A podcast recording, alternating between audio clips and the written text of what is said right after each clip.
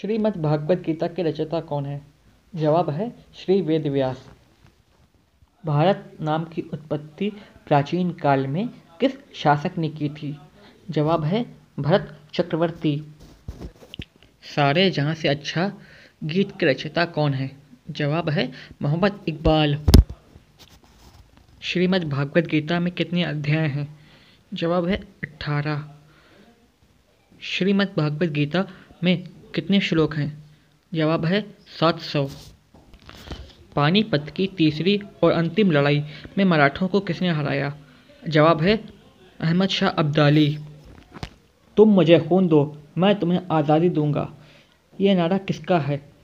जवाब है सुभाष चंद्र बोस।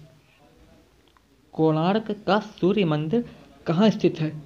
जवाब है, उड़ीसा। अंतर्राष्ट्रीय क्रिकेट परिषद का मुख्यालय कहाँ स्थित है? जवाब है दुबई में। भारत का सबसे कम जनसंख्या वाला राज्य कौन सा है? जवाब है सिक्किम। सम्राट अशोक का अंतिम युद्ध कौन सा था? जवाब है कलिंग का युद्ध।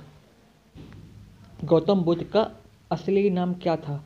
जवाब है सिद्धार्थ। विश्व का सबसे गहरा महासागर कौन सा है? जवाब है प्रशांत महासागर। हैदराबाद किस नदी के किनारे स्थित है। जवाब है मूसी। भारत की पहली महिला राज्यपाल कौन थी? जवाब है सरोजनी नायडू।